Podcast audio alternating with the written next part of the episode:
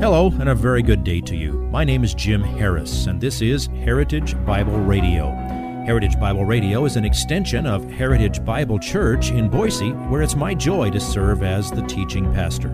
Every day, we devote our radio time to studying a portion of the Word of God so you can know Him better through Jesus Christ and serve Him better through your local church. This week on Heritage Bible Radio, Pastor Jim will start into the eleventh chapter of the book of Mark. For the last few weeks, we've been saying that this was Jesus' last trip to Jerusalem, where he knew the crucifixion awaited him. And he'd even told his disciples, and though they were perplexed and afraid, they still did not understand what was about to transpire. Verses one through eleven in the eleventh chapter of Mark's Gospel seem to paint the picture of a celebration in the city as Jesus approached. This is the scene from which a tradition some call Palm Sunday has been derived. Like the disciples, though, while the people seemed to be celebrating Jesus' arrival in Jerusalem, they really didn't understand the true significance or what was about to transpire either. Pastor Jim will help us to understand this short celebration and how it set the stage for the people's demand to crucify him just a few days later. Here is today's slice of the sermon entitled, Hosanna in the Highest. You're going to see in these eleven verses, sovereign provision, shouted praises, and then the one I'm really proud of, shrouded portent. If you have to look up two words, get over it. Look them up. They're really good. That's a great point in the outline. Number one, sovereign provision. Look at the beginning of verse one, and we'll paint the picture for you. As they approached Jerusalem, at Bethphage and Bethany, near the Mount of Olives. Now, I need you to picture it in your mind. Jerusalem sits basically on the top of a mountain. Not as much a mountain as a promontory. There's you can enter Jerusalem on flatland from the north, but to the to the east, to the west, and to the south, it's a, it's a drop-off. So it, it sits out there uh, very prominently. The highest point in the city of Jerusalem is the Temple Mount.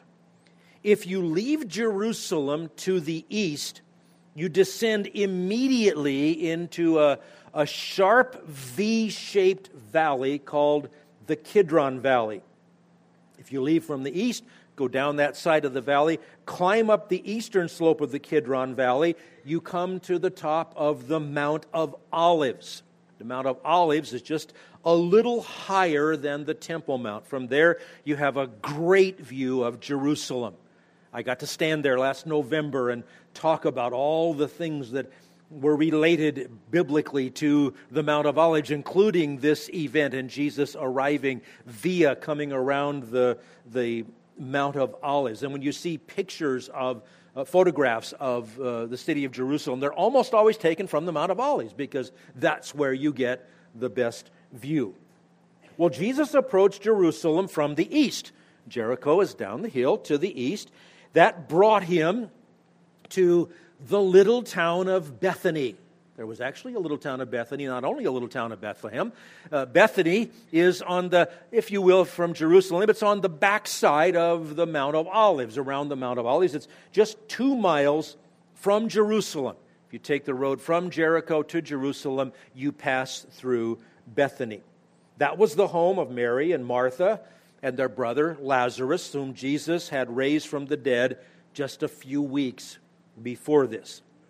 Now, Bethphage is a small village somewhere on the eastern slope of the Mount of Olives. We don't know anything else about it except that it was on the way from Bethany to Jerusalem.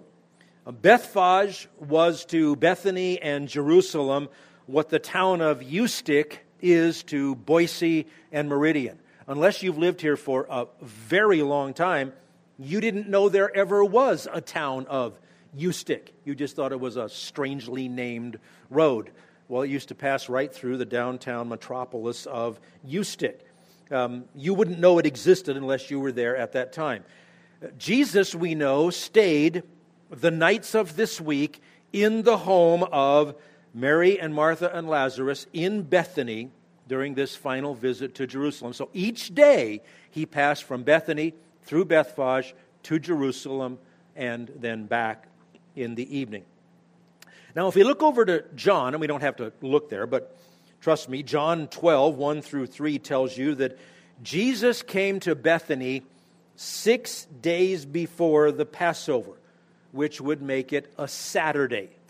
That means he most likely arrived there Friday evening, because that's the beginning of the Sabbath.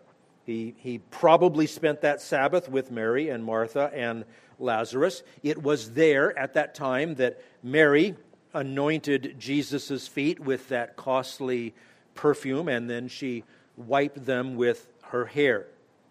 The next day, presumably Sunday after the Sabbath, everything began to move inexorably toward the cross, and it began in Bethany.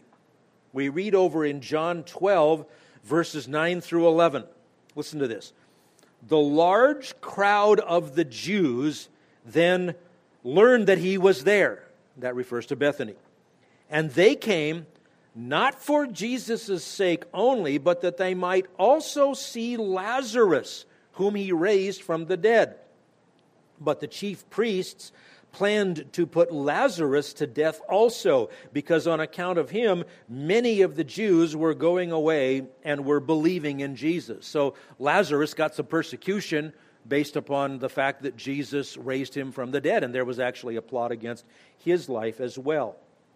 Now, we can't be completely sure of the exact timing of everything, but we do know what the events were, and what is before us today seems to have happened probably starting around midday on Sunday. There are two plausible scenarios for the series of events that start with the triumphal entry. I'm presenting you the one that you're going to find most commonly among Bible interpreters through the centuries. I'm saying that this began on Sunday, the first day of the week.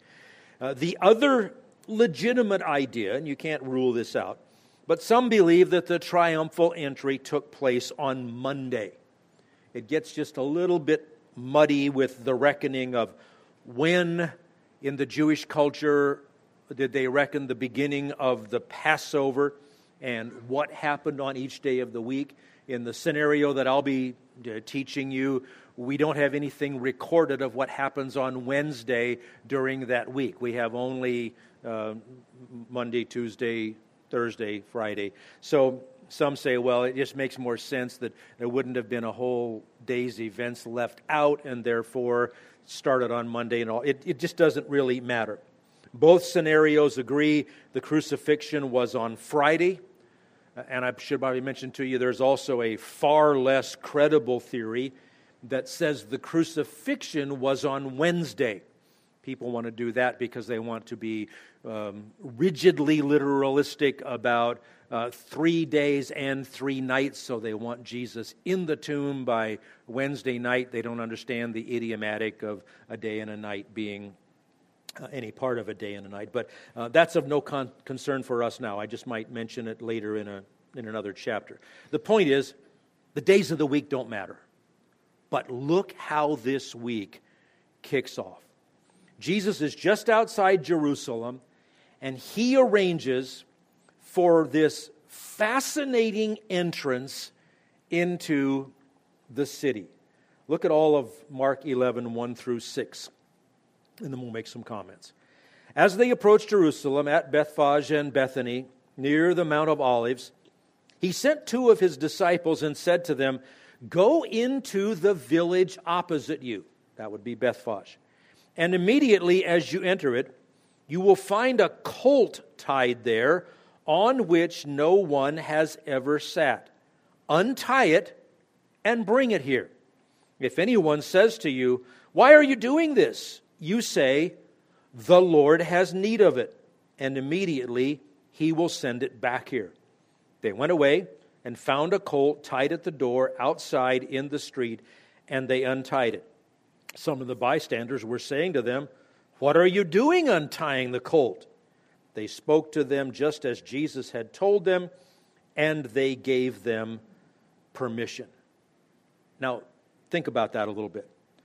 Do you realize Jesus would not have known about that colt? Oh, and by the way, put the whole, whole of the Gospels together. It was both the colt and its mother. Uh, he would not have known about that unless he's omniscient. The point is, he's omniscient. He is God. He'd been surrounded all day long by this throng of people who came to seek out him and, and Lazarus. He obviously hadn't been out negotiating an Uber donkey to get into the, the city. Mark tells us that the owners of the donkey did inquire, and that Jesus' disciples said what they told him, the Lord has need of it. That means that those were probably believers in Christ who had been raising that donkey and didn't uh, maybe even know why. We're also told here that the colt had never been ridden. Thus, there was a certain gesture of respect and, and honor uh, for the owners to lend it to Jesus. Uh, it's as if they had just reserved its use for him, or God had providentially reserved its use just for him. Now, did you catch the interesting tidbit? Jesus referred to himself as the Lord. He said, tell them the Lord has need of it.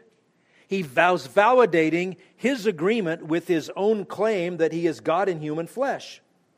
He's the Lord. He's in charge. God is in control of men. And if God wants to use a donkey, he uses it. You know, once upon a time, he spoke through a donkey. No big deal to ride one. If you would like this message on compact disc, let me know and we'll send it to you. You'll receive the entire message, not just the portion on today's program. You can order by phone at three five three, four oh three six or by writing to us at seven oh seven one West Emerald, Boise, Idaho, eight three seven oh four or on the internet at h b c dash boise dot org. Heritage Bible Radio needs your prayers and your financial support. Once again, you can reach us online at h b c dash boise dot org or by telephone at three five three, four oh three six or by writing to us at seven oh seven one West Emerald, Boise, Idaho, eight three seven oh four. And if you need a church home here in the Treasure Valley, I hope you'll visit us any Sunday at seven oh seven one West Emerald. For Heritage Bible Radio, I'm Jim Harris. See you next time. Bye-bye.